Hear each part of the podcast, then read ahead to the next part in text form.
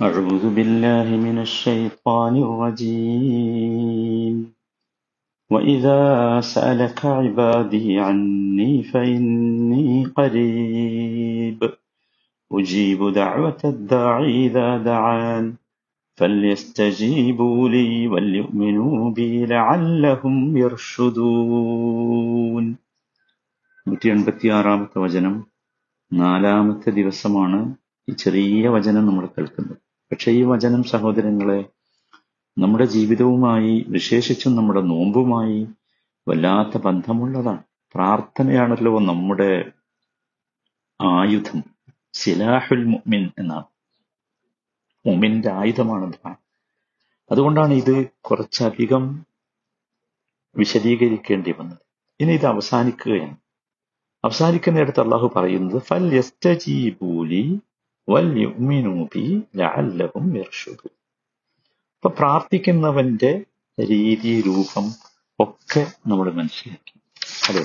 അതിൽ ഏറ്റവും പ്രധാനപ്പെട്ട ഒരു സംഗതി നമ്മൾ ഊന്നി പറയേണ്ട ഒരു സംഗതി ഈ ഉപാധികൾ പൂർത്തീകരിക്കണം. ആ ഉപാധികൾ പൂർത്തീകരിക്കുന്നതിന്റെ ഭാഗമായാണ് ഈ വാക്ക്. ഫല്യസ്തജീബൂലി അവർ എന്റെ ആഹ്വാനം സ്വീകരിച്ചു കൊള്ളട്ടെ. എന്റെ വിളി എന്താ എന്റെ വിളി? എന്നോട് പ്രാർത്ഥിക്കണം എന്ന വിളി. വൽ യുമിനൂബി അങ്ങനെ എന്നിൽ വിശ്വാസമർപ്പിക്കട്ടെ.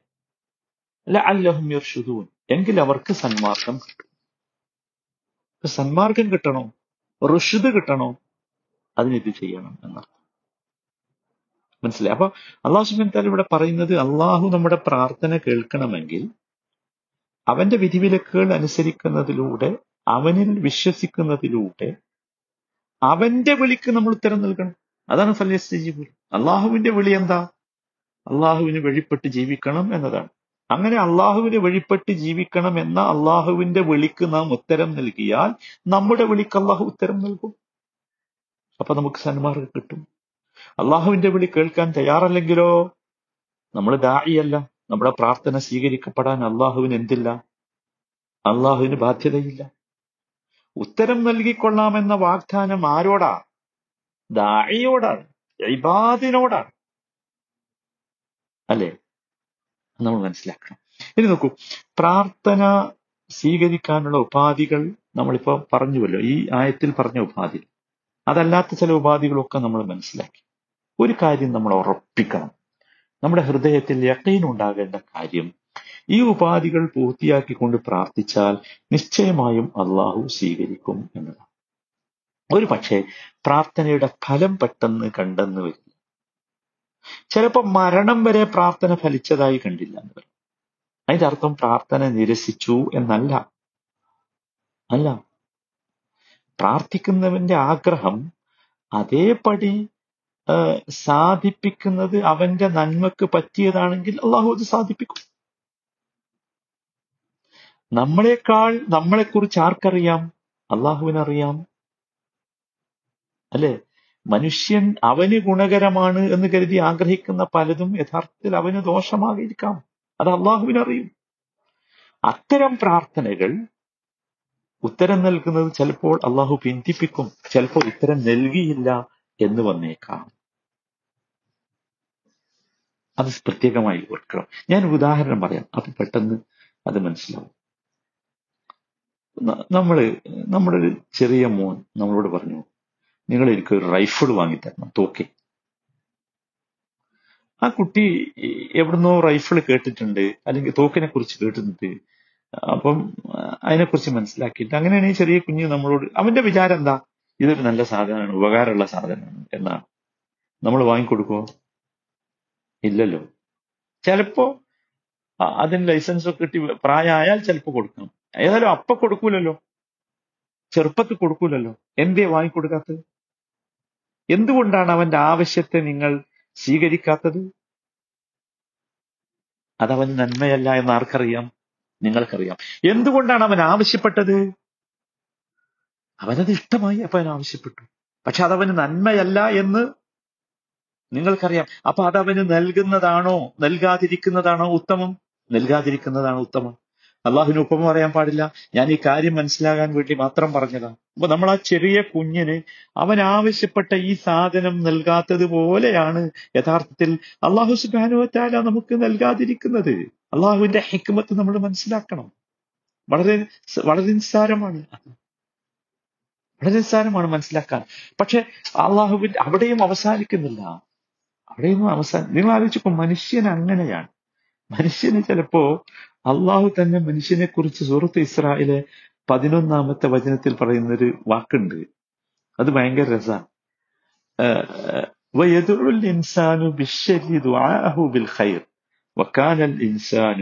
അജൂല. നമ്മൾ ശ്രദ്ധിച്ചിട്ടുണ്ടോ ആ പദം എന്ന് എനിക്കറിയില്ല.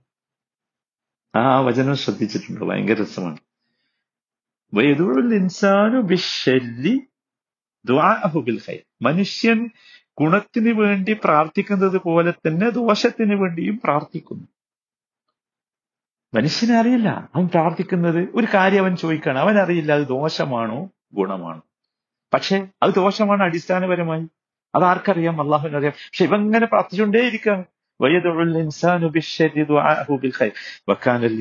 അജൂല. മനുഷ്യൻ ഏറെ തിടുക്കം കൂട്ടുന്നവനാണ് ധൃതിയുള്ളവനാണ്. അറിയില്ല. അറിയാത്തതുകൊണ്ടാണ്. അപ്പൊ ഇത് ശരിക്കും സംഭവിക്കും. അതുകൊണ്ടാണ് ഒരീക്കും ആയാത്തി ഫലാത്തൂ നമ്മൾ നമ്മുടെ ആയത്തുകൾ നിങ്ങൾ കാണിച്ചാൽ നിങ്ങൾ ധൃതി വെക്കരുത്. ധൃതി വെക്കരുത്. നമ്മൾ എപ്പോഴും ശ്രദ്ധിക്കേണ്ട വളരെ പ്രധാനപ്പെട്ട ഒരു അത് മാത്രമല്ല നോക്കൂ ചിലപ്പോൾ അള്ളാഹു പ്രാർത്ഥന സ്വീകരിക്കാതിരിക്കും. എന്നിട്ട് എന്ത് ചെയ്യും? അല്ലെ പ്രാർത്ഥന സ്വീകരിക്കാതിരിക്കല്ല നമുക്ക് അള്ളാഹു നാം ചോദിച്ചത് തരാതിരിക്കും. എന്നിട്ട് അള്ളാഹു എന്ത് ചെയ്യും? അത് പാരത്രിക ജീവിതത്തിലേക്ക് നീക്കി വെക്കും ഇബിൻ അബ്ബാസ് റലി അള്ളാഹുനു ആ കാര്യം നമുക്ക് വിരിച്ചു തരുന്നുണ്ട് പ്രാർത്ഥിക്കുന്ന ഓരോ അടിമക്കും അള്ളാഹു അവൻ പ്രാർത്ഥിക്കുന്നത് നൽകുന്നുണ്ട്.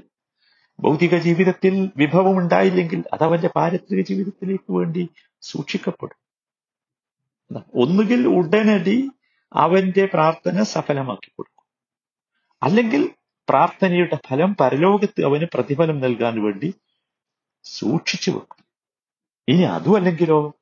അതാണ് നബി തിരുമേനി പറഞ്ഞ മൂന്നാമത്തെ കാര്യം.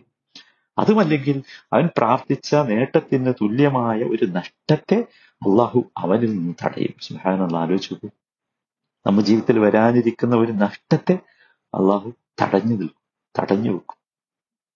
മനസ്സിലാക്കാം നമ്മൾ എന്തേ ചെയ്യേണ്ടുള്ളൂ നോക്കൂ. നമ്മൾ ഒരിക്കലും പാപം ചെയ്യാൻ വേണ്ടി പ്രാർത്ഥിക്കരുത്.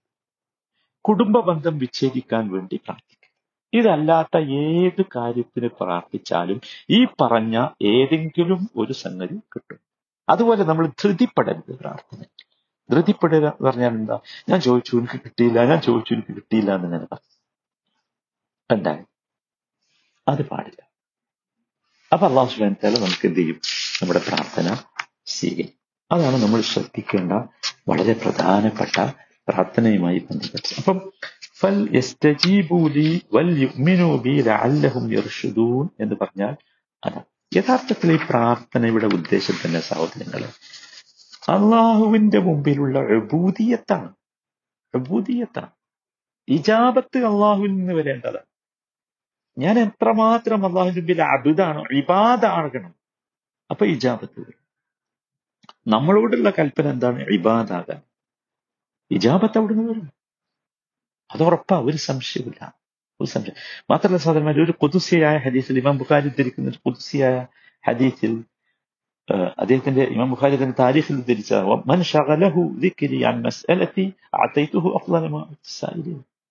ഒരാൾ അള്ളാഹുവിനെ കുറിച്ചുള്ള ദിക്റിൽ സ്മരണയിൽ ബോധത്തിൽ കഴിഞ്ഞുകൂടുകയാണെന്ന് നോക്കുക അദ്ദേഹം ചോദിച്ചില്ല.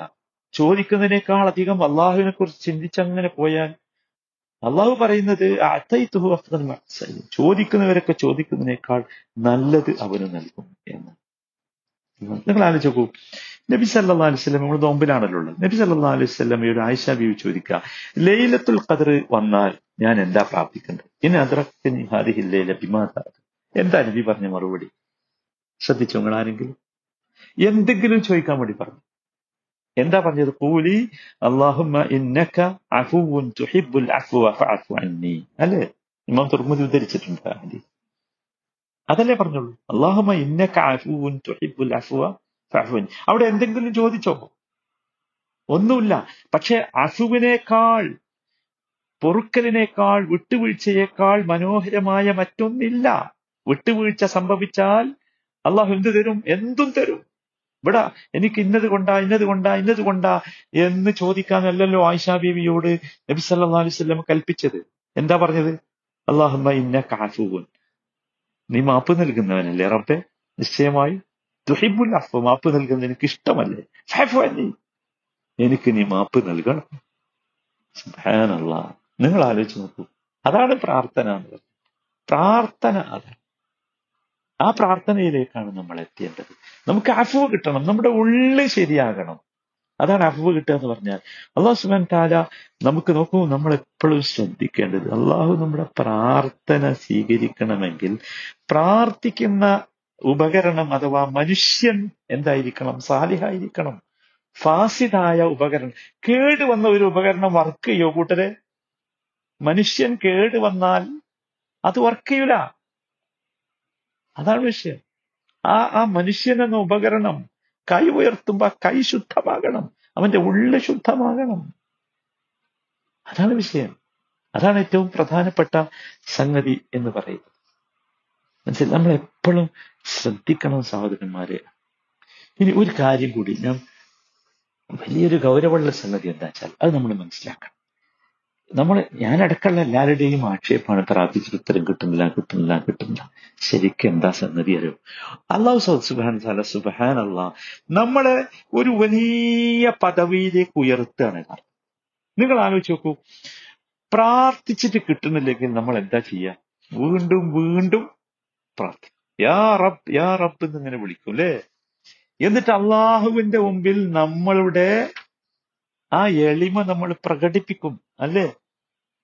നോക്കൂ യാ റബ് യാ റബ് എന്ന് നമ്മളോട് ആവർത്തിച്ച് ആവർത്തിച്ച് വിളിപ്പിക്കാൻ ആ വെളിയിലൂടെ അള്ളാഹുവിന്റെ സ്നേഹം നമുക്ക് ചൊരിഞ്ഞു തരാൻ അള്ളാഹു ചില സന്ദർഭങ്ങളിൽ നാം ചോദിച്ചത് അപ്പോൾ തന്നില്ല എന്ന് വന്നേക്കാം. അതെന്തിനാ? കൂടുതൽ ദുആ എന്ന ഇബാദത്ത് നമ്മിൽ നിന്ന് ഉണ്ടാകാനാണ്. അതുകൊണ്ടാണല്ലോ സൂറത്തുൽ ഫുർഖാനിൽ അള്ളാഹു പറഞ്ഞത് എന്താ? പുൽ മാ റബ്ബി ലൗലാ ദുആ. പറഞ്ഞു കൊടുക്കും നബിയെ നിങ്ങളുടെ ദ്വാ ഇല്ലെങ്കിൽ എന്റെ റബ്ബ് നിങ്ങളെ പരിഗണിക്കുമായിരുന്നില്ല. യാ റബ്ബ്. ഞാനൊരു ചെറിയ ഉദാഹരണം കൂടി പറഞ്ഞത് അവസാനിപ്പിക്കും. ഇത് വലിയ വിഷയമായി പക്ഷെ അത് മനസ്സിലാൻ വേണ്ടി പറയാട്ടോ. അള്ളാഹുവിനെ കുറിച്ച് ഉദാഹരണം പറഞ്ഞുകൂടാ ഞാൻ പറഞ്ഞിട്ടുണ്ട്. എന്നാലും ഇത് മനസ്സിലാൻ വേണ്ടി പറയും. നമ്മൾ നമ്മുടെ ഒരു മോൻ അവന് നമ്മൾ മാസത്തിൽ ഒരു പോക്കറ്റ് മണി കൊടുക്കാൻ തീരുമാനിച്ചു നോക്കുക. മാസത്തിൽ ഒരു മുന്നൂറ് രൂപ പോക്കറ്റ് മണി കൊടുക്കാൻ തീരുമാനിച്ചു. മാസത്തിൽ ഒരു ദിവസം ഒന്നിച്ചത് കൊടുത്താൽ അവനെ പിന്നെ കാണും. സാധാരണ ഇല്ലല്ലോ. കാണൂല. നേരെ മറിച്ച് നമ്മൾ തീരുമാനിച്ചു ദിവസം ആ മുന്നൂറിന് ദിവസം കൊടുക്കാൻ പത്ത് പത്ത് ഇങ്ങനെ കൊടുക്കാൻ തീരുമാനിച്ചു. അപ്പൊ പിന്നെ എന്ത് ചെയ്യും? നിങ്ങളെ മകൻ നിങ്ങളുടെ അടുത്ത് വരും. നിങ്ങളെ കാത്തു നിൽക്കും. നിങ്ങളെ ചുംബിക്കും. നിങ്ങളോട് വർത്തമാനം പറയും. നിങ്ങളോട് ചോദിക്കും. സുഹാനുള്ള അപ്പൊ എന്താ സംഭവിച്ചത് ഒന്നിച്ച് ആ പൈസ കൊടുക്കുന്നതിനേക്കാൾ ശക്തമായ ബന്ധം ഈ പിതാവും മകനും തമ്മിൽ ഉണ്ടായി. എപ്പോ? എപ്പോ? ഇത് പടിപടിയായി കൊടുത്തപ്പോ അല്ലേ ഇത്രയേ ഉള്ളൂ. റബ്ബേ റബ്ബേ എന്ന് അള്ളാഹു വിളിപ്പിക്കുകയാണ് സഹോദരങ്ങളെ. എന്തിന്? എന്തിന്? എന്തിന്? അള്ളാഹുവിന്റെ സ്നേഹം നമുക്ക് അള്ളാഹു നമ്മൾ തമ്മിലുള്ള സ്നേഹബന്ധം നന്നാകാൻ ഈ ഉപ്പയും മകനും തമ്മിലുള്ള സ്നേഹബന്ധം നന്നായത് നിങ്ങൾ കണ്ടിട്ടില്ലേ? അതുപോലെ അതുപോലെ നന്നാകാൻ. നോക്കൂ ഞാൻ വീണ്ടും പറയാണ് അള്ളാഹുവിന് ഉദാഹരണം പറഞ്ഞുകൂടാ അങ്ങനെ ആരും വിചാരിക്കരുത് പറയുമ്പോൾ. മനസ്സിലായി? അപ്പൊ എല്ലാവരും ശ്രദ്ധിക്കുക സാധനമായി നമുക്ക് നമ്മൾ അല്ലഹും എർഷുദൂൻ ഞാൻ പറഞ്ഞത്. എർഷുദൂൻ നമുക്ക് റുഷ്ദ് കിട്ടും സന്മാർഗം കിട്ടും. അപ്പൊ ഈ നോമ്പ് കൊണ്ടുണ്ടായ ഈ വൃത്തി നമ്മൾ പ്രാർത്ഥനയിലൂടെ അള്ളാഹുവിന്റെ മുമ്പിൽ സമർപ്പിക്കണം. അതാണ് യഥാർത്ഥത്തിൽ ഈ ഈ ആയത്തിന്റെ ഏറ്റവും പ്രധാനപ്പെട്ട ലക്ഷ്യം അത് നമ്മൾ കൃത്യമായി മനസ്സിലാക്കണം. അള്ളാഹു മനസ്സിലാക്കാനുള്ള തോഫിക്ക് നൽകുമാറാണ്